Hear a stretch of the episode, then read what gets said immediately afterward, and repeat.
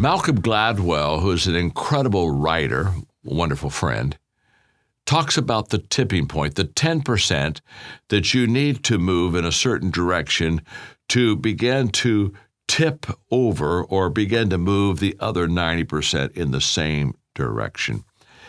Now, we use that phrase tipping point as we work in our nonprofit organizations on helping to transform nations.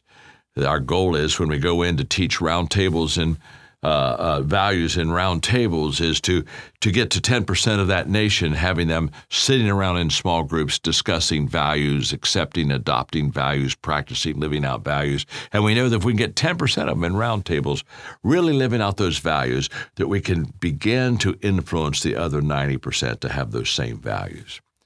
That's the tipping point.